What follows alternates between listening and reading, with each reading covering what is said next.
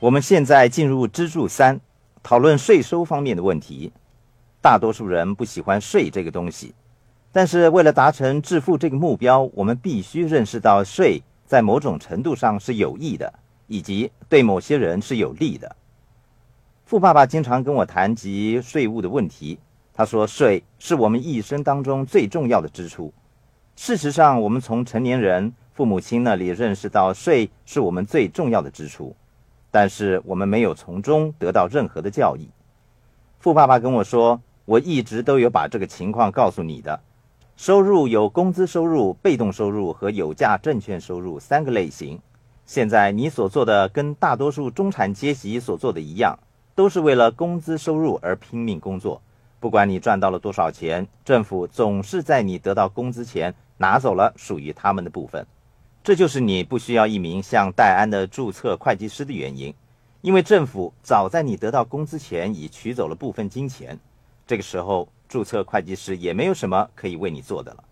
在我差不多三十岁的时候，我开始明白到当中的教训。富爸爸建议我建立资产，于是我参加了有关房地产的课程。他说，参加那些课程让你学会怎样为被动收入工作，这就是我参加那些课程的原因。当时我在施乐公司工作，我在空闲的时候从事房地产的投资，因为我的目标是获得被动收入，不是工资收入。被动收入所缴纳的税款较少，可以延迟纳税。如果你明确知道你正在做的是什么，有时候甚至是不需要缴税的。税收是热门的多变的课题，大多数人讨厌纳税。接下来我会尝试为大家展示税收好的一面。税可以是合法的，也可以是违法的，不同的做法带来不同的后果。这样做是合法的，但那样做可能就违法了。所以，没有得到符合资格的税务会计师或律师的可靠建议之前，大家还是什么都不要做好了。